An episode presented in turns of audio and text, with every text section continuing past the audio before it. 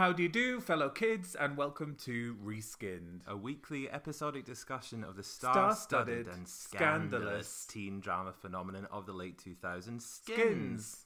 This week we'll be talking about episode three of series one, Jal. Jal. Jal. Jal. uh, written by Bryan Elsley and directed by Adam Smith. This week, because I uh, couldn't get it together to go to the shop and buy booze for this episode, um, our signature drinks are going to be very, ke- in keeping with the theme, sort of like the things you drink when you were younger. Uh-huh. We've got a little turt of vodka that's left over from some vodka we bought from the newsagents ages ago, so uh-huh. we'll have well, a bit of that. That, I mean, to be fair, vodka uh. vodka and Coke was my go-to teenage drink. So. Mine too. It's a pound a drink when you went out in Newcastle. Um, and we've also got some, is this brandy? Yeah. Which your mum bought on holiday, is that right? She did indeed. And whereabouts was she? Smuggled wow, it over, this I is don't know. very, very I, potent. Yeah. um, so yeah, we've got a little bit of mum holiday brandy as well. So would you like to have a little snifter of that? Why not? A bit of that? There we go. Fragrant. Delicious. Oh, it's like paint stripper. Wow, that's not very nice. Um, okay, so we are talking about Jal, played by Larissa Wilson, mm-hmm. who I think is excellent, actually, in this. And I don't know what else she's been in since she was in Skins, but I do think she's very, very good. Well, I quickly consulted the, the wonder that is Wikipedia, oh. the Oracle, and discovered that Larissa Wilson plays a role in B B C Sound's podcast Murmurs. Oh. Um, so, fellow podcaster Larissa, hello. brilliant, brilliant. Uh, written by Janina Matheson. Uh, oh, yes. Murmurs, very good. Check it out. So, shall we talk about the episode? Let's. Let's. um, okay, so uh, the episode opens with Jal's Lisa Simpson fantasy. She's playing in the school band. Uh, she's the only one who's any good. Uh, yeah, the, the rest of the the rest of the, the band, the orchestra, are just absolutely terrible. She's playing um, Rhapsody in Blue. Oh no, are you going to do Corsair. Lots of music references that I don't get? Well, no, it's a well-known. Well, anyway, so she's doing her, her big clarinet solo. Well, Larissa Wilson does a great job of miming along to everyone. Did, did you check that out? Like, and she's... Actually, that's that's not fair. I don't know, Larissa, if you're listening. I meant to check to see if uh, Jal actually plays the clarinet, but I couldn't. I, uh... su- I somehow doubt it, yes. But the point is that Jal is a virtuoso clarinet player, and the rest of the orchestra is absolutely terrible. Yes, and we find out that she's a finalist in the Young Musician of the Year Awards. Um, my only kind of reference for the Young Musician of the Year, which I... Oh, oh the, the, the thing that I always think about around it is um, Emily Dean, who's a like, journalist and presents uh, Frank Skinner's radio show with mm-hmm. him, um, will often refer to... dresses as being very Young Musician of the Year finalist, and I just well we get a variety very evocative. Yeah, we get a variety of potential Young Musician of the Year dresses. We do, in this episode, we do. It's a so, good theme, which we'll, we'll we'll touch on later on. So conducting the orchestra is Claire, who appears to be the music teacher at the college, and she, much like Tony's dad before her, is one of the Skins adults who has never met a swear word she doesn't like. Yeah, I quite like this character, though. I, when I've rewatched it for the podcast, I was like, oh, God, who is this and why is she like this? But as as the episode goes on, I did actually quite like her. She is quite a nice character and quite a sympathetic character.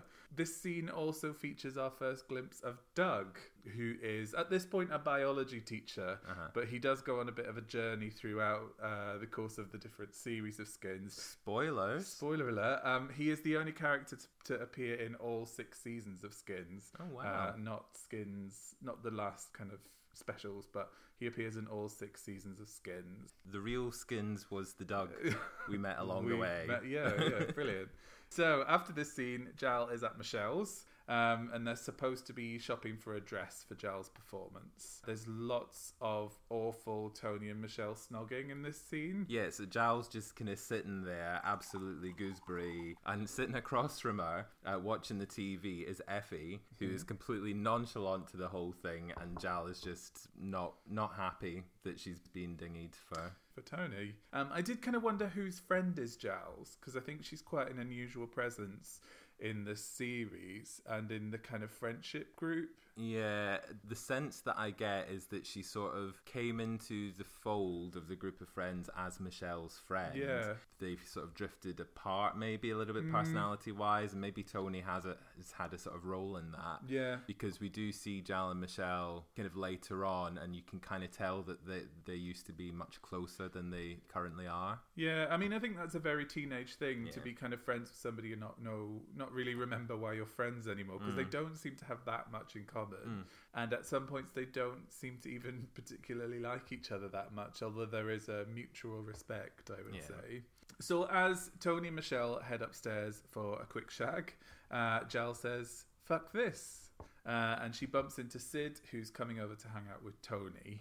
What did you think of this? I like it when series sort of pair up characters when they're not necessarily the ones that you would naturally put together, um, because Jal and Sid haven't really got much common ground that's been established so far. Mm. But I think this was a nice opportunity to get to know both characters a bit better and see a different side to them both. Yeah, in this little scene outside the door anyway, Jal says, is that all you do, Sid? Hang out with Tony, um, which I thought was quite interesting and perceptive, and the start of a lot of people calling Sid out in yeah. this episode. Jal seems to be the most perceptive and like socially intelligent, I guess, of the of the group. Yes, I would Engage. agree with.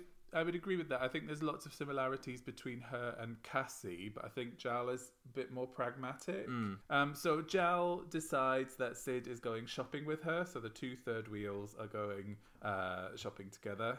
Again, I, I think it's a really nice, weird pairing. They don't have much in common, but they, they do have a sort of mutual respect for each other, which I think is quite nice. Yeah, and I feel like the, the kind of dynamic between them as they're wandering through the shopping centre or whatever, that felt quite grounded and, and, and, quite and real. realistic, yeah. And quite mature, actually, yeah. in an interesting way for Skins, which I think, you know, is quite bombastic most of the time. They end up in a dress shop where Jal is trying on different dresses, uh, and Sid's doing the kind of awkward bloke thing outside the changing room. He's fiddling about with some thongs on a on a rack. Yeah, what, what is this weird shop? Because they just had a display of thongs yeah. and scarves outside the changing room. And it's kind of like, it's not quite clear whether it's like a charity shop yeah, or whether it's like... I just wasn't it's... sure. I mean, it very much reads as like, this is the only shop that would let us film in here. So yeah. we've um, stuck some knickers and scarves up to make it seem uh, like a, an actual shop. So Jal's having a bit of difficulty zipping up the dresses herself, so she she calls in Sid to the changing room. Mm-hmm. um and I just think this is so I think this is so key to their dynamic. Like, Jal just doesn't see Sid as a sexual prospect yeah. in any way. A bit of a theme for the episode, I think, Sid um not being a sexual prospect for lots of people, but she just doesn't see him as a Mm-hmm. as a going concern. Um this is a very, very Skins scene where Sid Uh, gets his finger stuck in the zip of Jal's dress, um, and we kind of cut to people on the shop floor reacting to the, the innuendo that's going on. Oh, Skins loves a double entendre. They do love a double entendre. Um, mm-hmm. uh, so when Sid comes out of the changing room, he says she didn't like it, it was too small. Um, oh. Ho, ho, ho, how he laughed. Um, I mean, it was quite sweet. It was a nice little scene. Um, he late- was talking about the dress. He was talking about the dress. Later on, Jal calls Sid out for moping over Michelle. So again, she is very perceptive mm-hmm. um, of kind of what's going on for her friends. What did you think of that? Like, one of the things with Jal is she doesn't necessarily have a, a stake in all of the dramas yes. beyond beyond her relationship with Michelle. So I think she is trying to just to point Sid in the right direction. Yes, I think that's very interesting, actually. Yeah. That's cool. And then Sid wants a cookie, which I could relate to. uh-huh. So they go to this this cookie shop and they queue up. And, and they have a cookie. um, just, I just really like this little relationship between the two of them, actually. I think it's really, really um, sweet. They're not two characters that I would necessarily put together for an episode, and mm. they just they obviously don't have much in common aside from the fact that they're both the kind of third wheel to Tony and Michelle. Yeah, and they're both in the shadow of those two yes. respective characters as well. Yes. Jal seems a little bit more like she's pushing against that, whereas Sid is at this point is passively accepting of that's the way things are? Well, I think Jel obviously has experience of being in other people's shadows, as we'll mm. find out later on in the episode, and she didn't particularly like it. So I think Jel has got more um, kind of going on of her own away from Michelle, yeah. whereas I don't think Sid necessarily does. He's a bit of a sort of nothing-y boy with kind of no real prospects or yeah, any true. real kind of focus apart from being mates with Tony and um, his interest in Michelle, whereas Giles got her, Cla- um, her clarinet, her clarinet. uh, and she's got a lot to kind of prove, I think. Uh-huh. Yeah. So Giles goes back home to practice playing the clarinet in her new dress, which I quite liked. It's very mid two thousands, that dress. It's it like is. kind of, it's this sort of beigey brown colour, and it's got a sort of, well, she keeps insisting it's green. Yeah, it's a kind and of it recur- brown. It's a recurring joke, isn't it? So I don't know whether it's is it a joke. Well, it comes up a few times, it does, doesn't it, does. it? So a kind of offhand reference to her being colourblind or something. Like um, it's just a it was just weird very strange. Thing. Yeah. Um, one of the things I kind of thought about in this scene, so Giles playing the clarinet in her bedroom in front of the mirror, um, and I did kind of ask, why does Jal have a big poster of her dad in her room? Ronnie Fraser, who we'll meet a little bit later, is mm-hmm. Jal's dad, and has this uh, album called Intangible. Like this, d- the design on these posters is just so like yeah. mid two thousands and so on point yeah. and so good. I fucking love it. Um, But yeah, it's a bit strange to have like a giant poster for your dad's album in your bedroom. Well, that's what I thought, but then I realised that every room has a giant poster of Giles' dad in it. Um, and, it and it is like, I think, sort of saying he is sort of hovering over yeah. this whole family. Um, but it just, it does read very strange when you're watching for the first time in a while, I guess. Yeah. As Jal is practising the clarinet, uh, we hear very loud hip-hop music coming mm-hmm. from downstairs, and it turns out that Giles' brothers Ace and Linton and their mate Donald are practising their rapping and DJing, uh, and they're really not very good. They they, they give it a, they give it a good damn go. good go. Their pal is kind of a similar code-switching joke to Posh Kenneth. Well, a similar joke, but also the pal is white, yeah. so it is different. yeah, but it's uh, but yeah, there's a, a a fair bit of comedy is mined out of, of this little collective. Uh, I would argue in this in this scene slightly too much. Com- it goes on for it felt like it was going on forever. This yeah. scene. Um, so in the next scene, we finally meet Giles' dad, Ronnie. Uh, again, great uh, parent casting in Skins. Uh, Mark Monero. Uh, probably best known from EastEnders as uh, as Ronnie. Oh, who uh, was he? In? Oh, I can't remember the character's name. But he's got really similar mannerisms to, to Jal. Did you notice that he does the same kind of stern facial expressions yeah, that really Jal liked, comes out with? I really liked him, actually. Yeah. As a, I wish um, that we'd seen a little bit more of him in some ways, but I really like him as mm-hmm. a as a presence in this episode. In this scene, Jal's dad, Ronnie, has a meeting with a young, blonde, white girl called Alicia. Um, we later on, in a, just a real kind of brief scene, we see um, we see Ronnie remixing Alicia's single. So she's a sort of Britney come lately pop star. Yeah, which uh, seemed a little bit an odd reference for that point in time. I thought so, I thought so. Because two thousand seven is, is the year of Britney's yeah. meltdown, and it just didn't quite feel... It didn't feel current, this little... Yeah. I mean, she she's singing uh, about pouring sweet cream over her strawberries um, in a very sort of Britney voice, I think. Mm-hmm. And it just feels a bit like... Yeah. Uh, there's a bit, yeah. of, there's yeah. a bit of vocal fry from Alicia. Yes. That's... I wasn't really sure what that was all about. But anyway...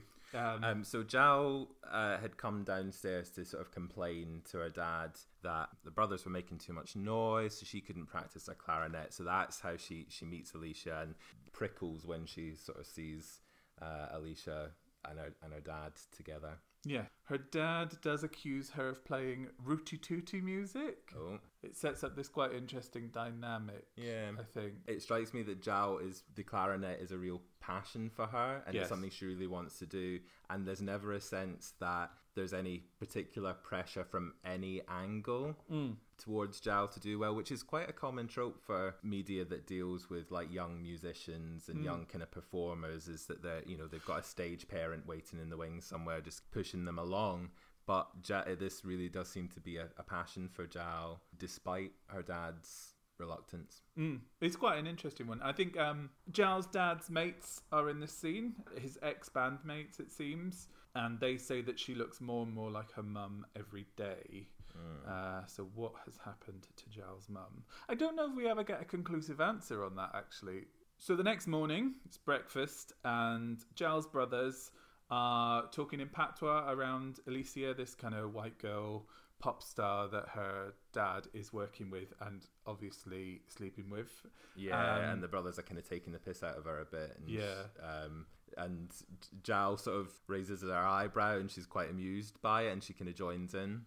Yeah, I, I really like this, actually. I like this kind of united front of yeah. Jal and her brothers. I like the relationship they have. Because like, they, they obviously get on her nerves, but there's a like sweetness between the way they all relate to each other. I really yeah. like this kind of family dynamic. And her brothers are kind of the comic relief up until this point.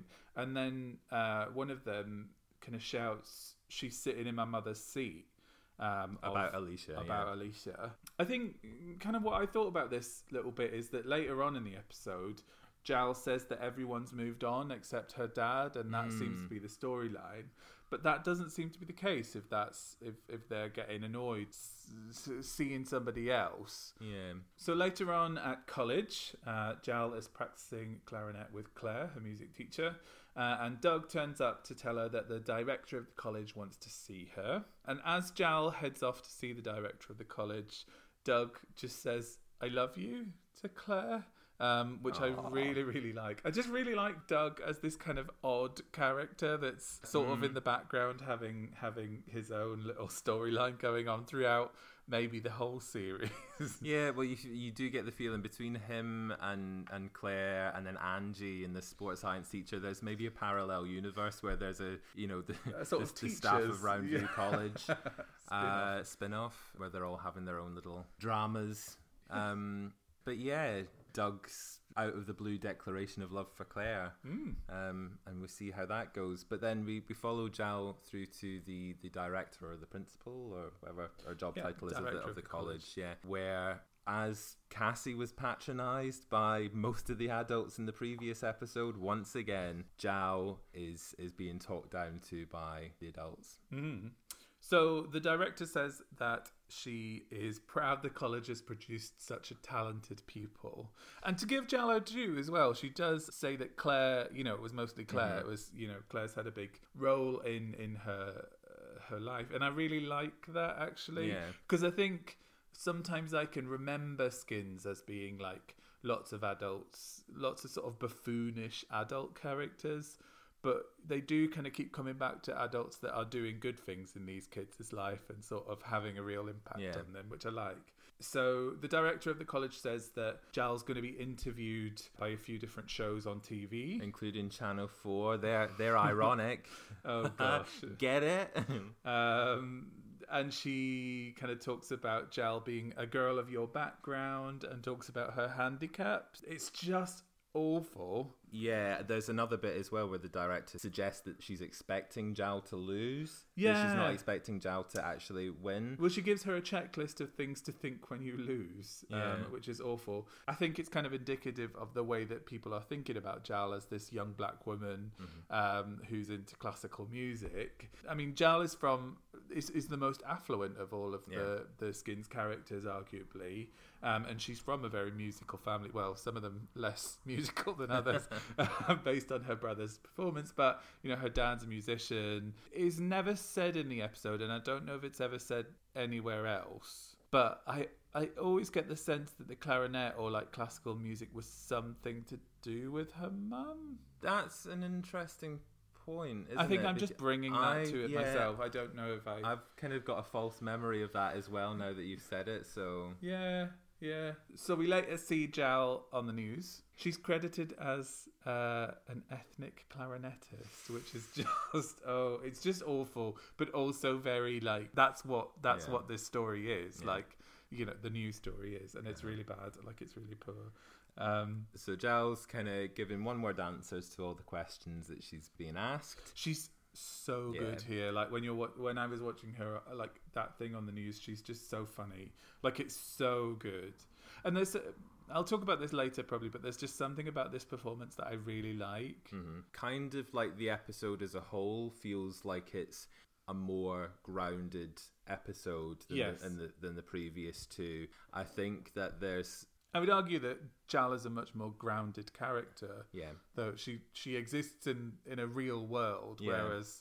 I mean, arguably, actually, Jal li- exists in... in a not real world, and that's what makes her character yeah. more real. Like she, you know, her dad's famous and he's a musician and he owns a club. It's like quite aspirational. Like it's it's not it's not a life that lots of people live. So maybe that's why her character has to be more grounded, so that. And again, Larissa Wilson's performance is this real nice balance of humor and pathos and grit as well. Yes. And I think that's one of the things that makes this episode feel like this is Skins getting a, a handle on itself. Yes, I would agree. I would agree. So Michelle and Jal are watching Jal's interview on the news. Michelle thinks Jal is sulky. And I, I mean, I do think there's something, you know, I, I she's not an angry black woman. I don't think that's what mm-hmm. this character is, but I do think there's something about Jal that's she's quite closed off, and you can kind of see why as you get yeah. into her backstory. She's, I think, sort of lashing out at people and putting them in their place quite quickly. Yes, she doesn't want them to make assumptions about her, uh-huh. but she's also doing so accurately. Like yes. she she reads people well. So in this scene, Michelle says, "You play clarinet and I look shaggable." Okay, Michelle. I was very excited because I thought we were going to get a makeover montage here, but we don't. But, but we do. It's an extended wardrobe moment.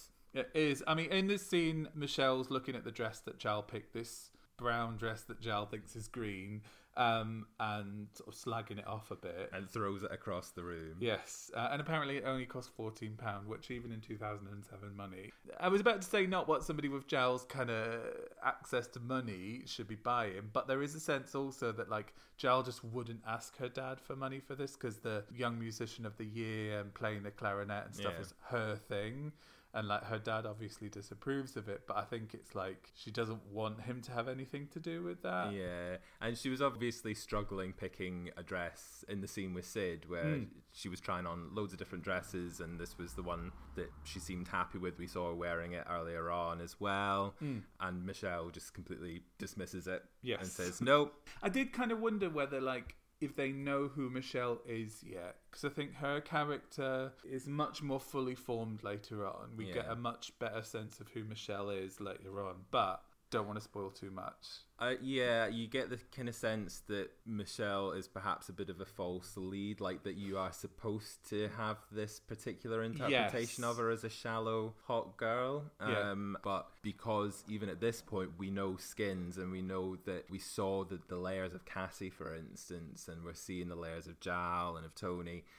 We know that there's going to be a little bit more under the surface there. Yes. So I, I did want to kind of talk about, because of this scene, um, so Michelle opens up her cupboard and mm-hmm. is looking for a dress for Jal. And I did want to talk about the fashion in Skins, because the thing I think about Michelle is I think she's very realistic as, like, the hot girl in college. Are the kind um, of clothes that she would wear, and mm. you could kind of tell which high street stores, like, she would have got. Yes, it's very achievable, yeah. this look, and I think that's something that Skins really gets right. You can tell that these these clothes were bought on the high street, like Topshop and um, New Look and stuff like that. two thousand seven feels like the sort of starting point for that fast fashion thing as well. Like yeah. these feel like things Michelle's put on once and then shoved in the cupboard. I really like this little scene, actually, for yeah. all it's... It feels like just a silly sort of throwaway scene, but I think we're getting a lot of information about who these two girls are. Uh, after this scene, we cut to an ad break, and then we're at the club. We are. We're at the club. We're at, well, we're outside the we're club. We're trying to get into the club. So Chris has brought along uh, a particularly unconvincing fake I D. Mm-hmm. And this is just so Skins, this scene. Yeah, so the bouncer is ob- obviously knows that they're at it and tells them to bolt. And then Tony comes up with some bizarre story about his pal from Haiti's coming, and uh, he's really into voodoo shit. And then... the bouncer produces... a snake and a voodoo doll. As one does. As one does. It just feels very like... Like, this is the things that I sort of forget about Skins. It exists in a heightened universe. Uh-huh. And at some points it kind of exists in an almost magical realist universe. Yeah. Like, there's just something... I just love it. I think it's brilliant. Like, why why does that happen? They're all sitting and drinking in this next mm-hmm. bit. Notice that Chris is smoking in this scene, and seeing people smoke indoors yeah. in the U K feels really weird now. Like, to me anyway. Um, like, I can really remember going out when you could smoke in clubs and pubs and bars and stuff like that. And, like, the next day, you, if you went out and you wore your jacket, you would have to wash your jacket the next day, yeah. like, because it would be stinking of smoke. Yeah, washing um, it. The smoking ban uh, happened earlier in Scotland, where we oh, are. Oh, yes, I um, forgot about as that. As well. So, uh, so, yeah, so ah. there was that strange kind of time where... You could smoke in England, but you couldn't smoke in Scotland. You could smoke in England, but you couldn't smoke in Scotland. But when you would go into clubs, like, instead of just smelling smoke faintly everywhere, you would get, like, B O and Lynx Africa. Like, yeah, it just the... smelled like, you know, whatever the smoke had been hiding for about fifty years. Um, yeah, anyway, I just thought that was quite a little weird thing, a weird little anachronism mm-hmm. now, watching it back. Um, we do get another reminder in this scene as they're all kind of sitting around drinking and having a laugh. Uh, that Maxi is gay and Anwar is a Muslim. Uh, we are never, ever allowed to forget these two facts about these two characters. um, and Maxi in this scene is wearing an awful hat. A signature flat cap from Maxi. Yes, yes. It's a very Will Young moment, I think. Yeah. So, so Jal in this scene is post-Michelle makeover, and mm. she's got curls like Michelle's and kind of similar makeup. Oh, and, I, hadn't, I hadn't picked up that she had curls like Michelle, but yeah, she does. She's wearing a really low-cut dress, and the guy is, like, ogling her. Even Maxi. Even Maxi. Who, as we know, is gay. Mm-hmm. Uh, Chris wants to touch Jal's boobs in this scene, which I think might be foreshadowing something. Watch this space. Or might just be that Chris is a bit of a pervert, as we've established in, in every episode so far. And as people are kind of getting into the night, Sid is left on his own with Michelle, while Tony's talking to Abigail, who oh, is Abigail's here for some back. reason. And in this little scene with Sid and Michelle, Michelle says that she knows Sid fancies her. But how does she feel? She does not feel the same way, and she loves him like a brother. Oh, poor Sid. Poor Sid. It's really sweet. I love this thing about uh, like a Welsh brother and sister. Yeah, this was this was a gag that made me actually snort out loud. We had some we had some nice Welsh representation from Doug yes, earlier we did. on, we did. Um, but Sid just goes, "Oh, we're like a we could be like a Welsh brother and sister uh, in the barnyard." It's, like... it's all very sweet. Um, we do keep getting kind of jump cuts to these weird fantasies of Sid's. He has this uh, problematic. But sort of in the life where he has these fantasies about him and Michelle. Yeah, yeah, because he shares one with Jal earlier on in the cookie yeah. scene, doesn't he? And Jal's kind of nonplussed about it, but it is a bit weird that Sid goes into such depth about such this. Such depth, yeah. For someone who fantasy. is clearly quite shy and kind of introverted and mm. and doesn't really, I don't think, know who he is. He just really knows that he fancies Michelle. And then Cassie turns up and she's bought Sid a pint. But he basically ignores her. Oh, it's very, very sad. Um, I have to say that Cassie in this scene is my outfit of the week. She's wearing a black dress and just this very kind of old Hollywood hair, like uh-huh. blonde hair all kind of twirled up. Um, but she's got this little silver brooch at the clasp of her dress that's got an eye on it. Uh, and I did question whether Cassie was in the Illuminati at this point. Well, maybe she is, because she's Cassie has been the outfit of the week for three concurrent no, no, episodes. She wasn't. Was she last? Oh, she her has. gold dress. Her other gold She's dress. She's been my. yeah, maybe. Yeah, let's make make sure somebody else gets a turn in the limelight next week.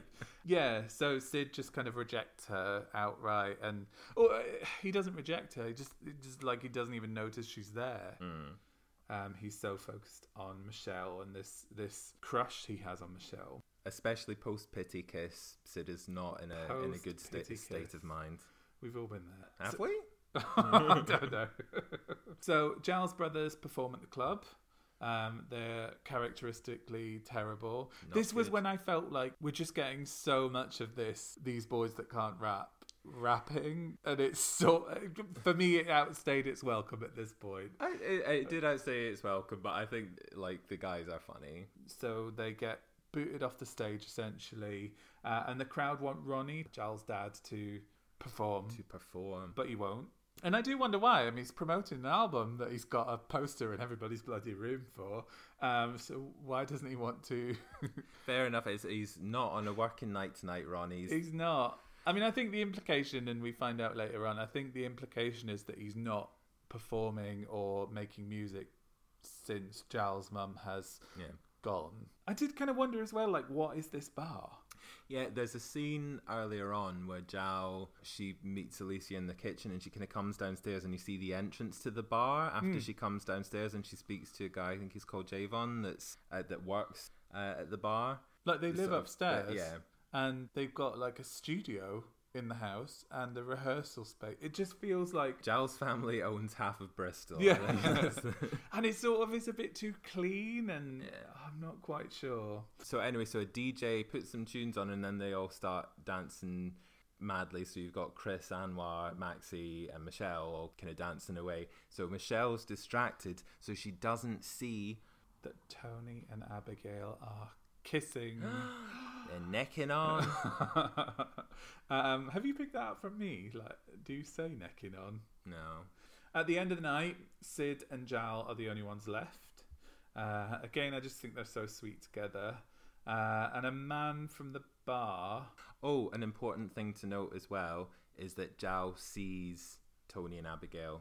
Oh, kissing. I didn't realise. Yeah. So, okay. Ja- so ja- she doesn't like react she's to deceptive. it, but she's, she knows but what's going on. She knows what's happening. Um, so this guy had complimented Jal earlier on, uh, and he tries to kind of pick Jal up, I guess, and wants to take her to a club. Mm-hmm. Uh, and Jal agrees to go if she can take Sid with her. Which, again, that's a nice sort of touch. It kind of shows this closer relationship than previously, like closer friendship with Sid. Yeah, I think they go on a real kind of moment together, Jal yeah. and Sid, in this episode. I really like it. Um, so the guy starts leading them down an alley, uh, and who comes out from behind the bins? It does. Do they have a P H D? It is Mad Twatter in a spectacular tracksuit, I think. I did wonder whether this was like his evening tracksuit. He wore it it's especially for bit, the occasion. Yeah. It's a little bit more heightened than his usual tracksuits. And for like a, a comedy character, I think there is like a genuine sense of menace in this scene, mm. um, like a real threat. Tonally, it feels a bit more serious this time. It mm. feels like there is a kind of more palpable threat to uh, to, to Jal and Sid here, um, especially because we find out that the, the, the guy that was sort of persuading them to go to the club is one of Mad Twatter's lackeys, and he grabs Jal. It just uh, that yeah. felt like, oh, I don't like to see this. Yeah. Like, it felt a genuine threat. So Mad Twatter takes Sid's credit card, uh, and he's going to get his money back mm-hmm. for, for the, the drugs that Sid wasn't able to sell or mm-hmm. return. And then he is rifling round in Jal's bag and pulls out her clarinet. He plays a little riff on it. Who knows? Maybe Mad Twatter was a previous Young Musician of the Year. He may have been. He may have been. It just this that bit where he takes the clarinet out and plays a little riff. It just makes him seem even more unhinged. Yeah. And yeah, there's something very weird about it and funny. And in the scene as well, Mad Twatter's spitting all over the place. Did you notice that? Like, he's like literally saliva's flying yes. out of his face. Yeah. So he smashes the clarinet up against the wall. Um, he just needs people to know what he's capable of doing. Oh, he's a um, bad one. He's a bad yin. Uh, and it's genuinely heartbreaking. I just wrote in my notes, I hate this. Like, it's so horrible. I know. Um, and there's, like, her performance here is so good. Yeah, so um, so Mad Twatter and the goon, who I think is called William, um, they take off, and Jal's kind of screaming down the road at them. Jal's uh, brothers come to the rescue. And they start beating up Sid. Um, Poor Sid. He gets thrown in a heap of a bin bags. Yeah. So Jal sends them after Mad Twatter. The, the brothers, I think, are so sweet. Like, I really like yeah. Jal's brothers. As for me, this sense of, like, this sort of theme of brothers and mm-hmm. families in Skins, and, like, siblings looking out for each other, um, which I just really liked. Um, particularly when Joel's dad hasn't been very supportive of her yeah. throughout the episode. You get the sense that these three siblings have had to become really close. Yeah. Um, so, yeah, so Joel kind of tends to Sid, who's got a bloody nose and is lying there. But uh, what's going to happen? She's no clarinet, and She's it's Young no Musician clarinet. Of the Year is, is coming up round the corner. So she calls her teacher, Claire. Um, Claire takes a call from Joel from home on her own personal phone, which is not very uh, G D P R friendly. Nope. um, um, and especially because she takes the call while she is receiving oral sex from Doug. Yeah, she's on the job.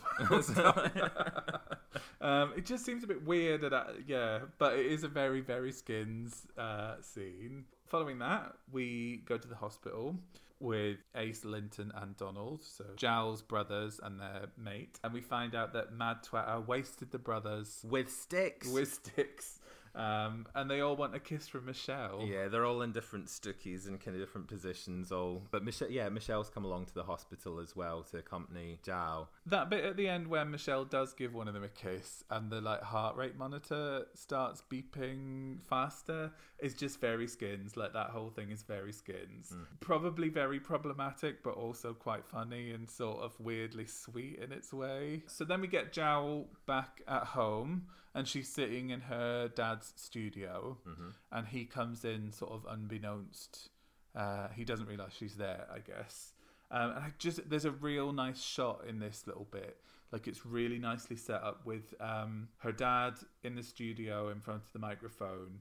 Uh, and then there's the kind of glass, yeah. and Jowl is like reflected in the glass. It's just really nice and kind of well set up. Uh, and then Ronnie starts rapping, and he's kind of rapping about his family and mm-hmm. sort of looking out for his family. So, you know, you, you get this thing of like Ronnie does actually care about them. Uh-huh. Uh, but it just so happens that there is a divide between them. There just is like a literal the, divide.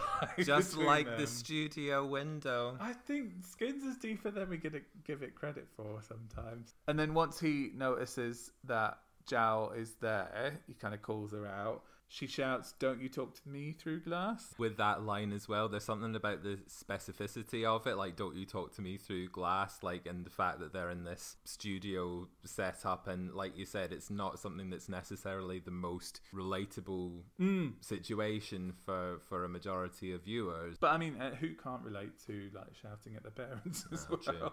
when they're a seventeen-year-old? I think it kind of comes to a head here where Jowl says, "It's not my fault I look like her." Um, so it's not her fault she looks like her mum. By Jowl mentioning it, by Jowl acknowledging it, mm. that's it laid to rest for the episode. Like it, it, yes. the, it, it, that's it done, and nothing really more needs to be said. And I wonder if that is something that Jowl hasn't really acknowledged before. Yeah, maybe and, it's always been bubbling under for yeah. these characters, and, and that's it put to bed now. Mm.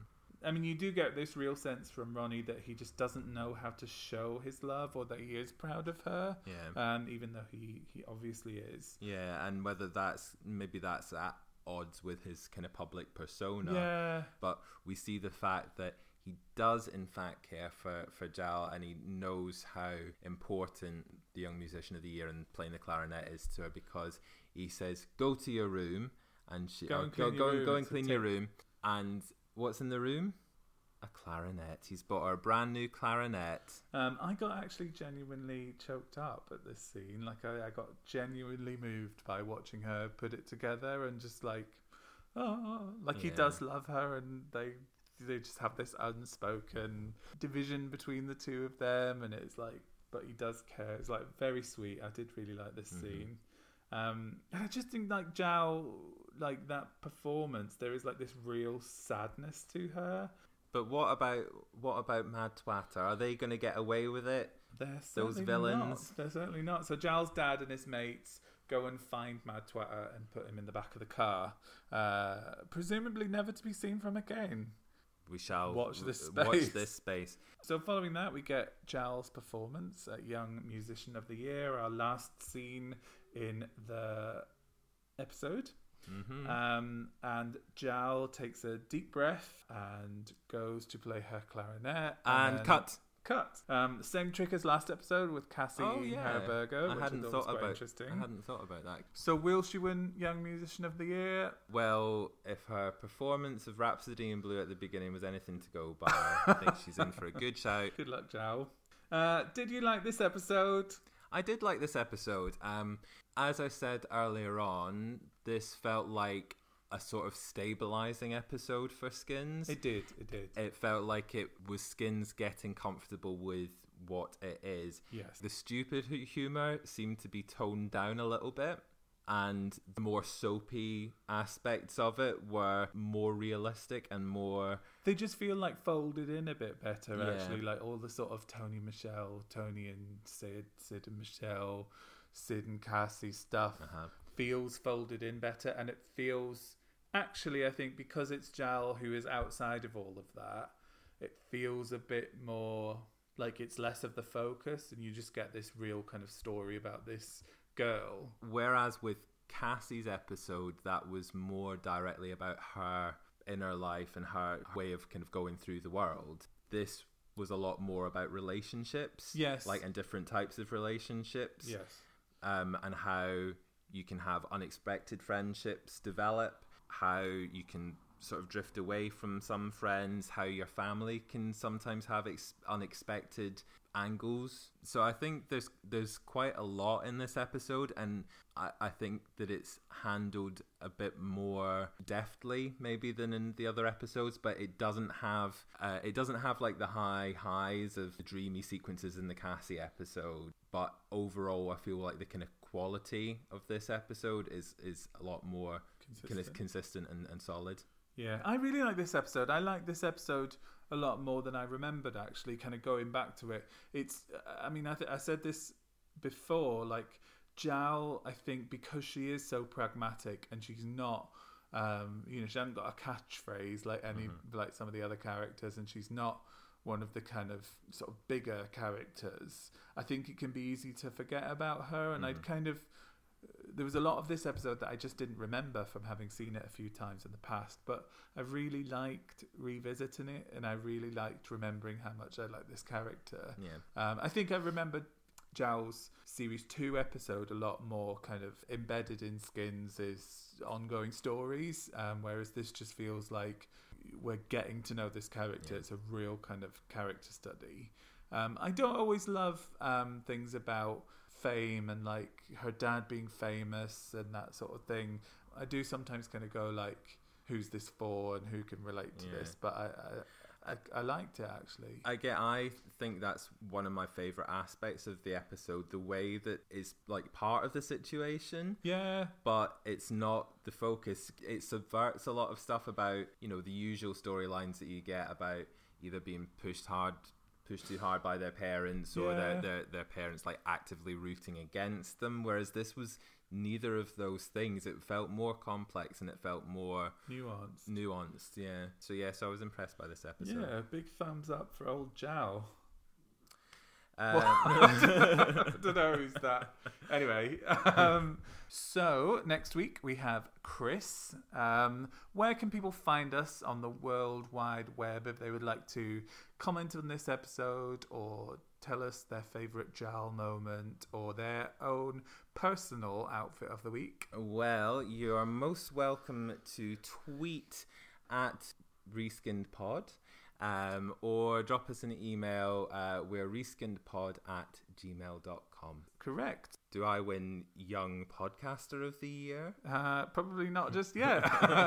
So we shall, and not particularly young either, but uh, we shall see you in a uh, week's time uh, with Chris. Take care. Bye. Bye. I hear you guys are musicians too.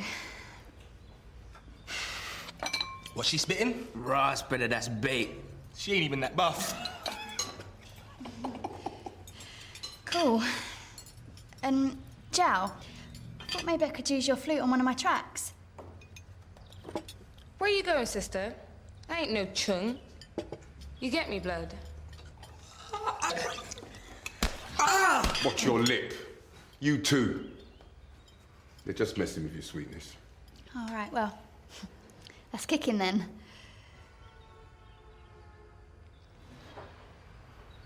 you've got places to go.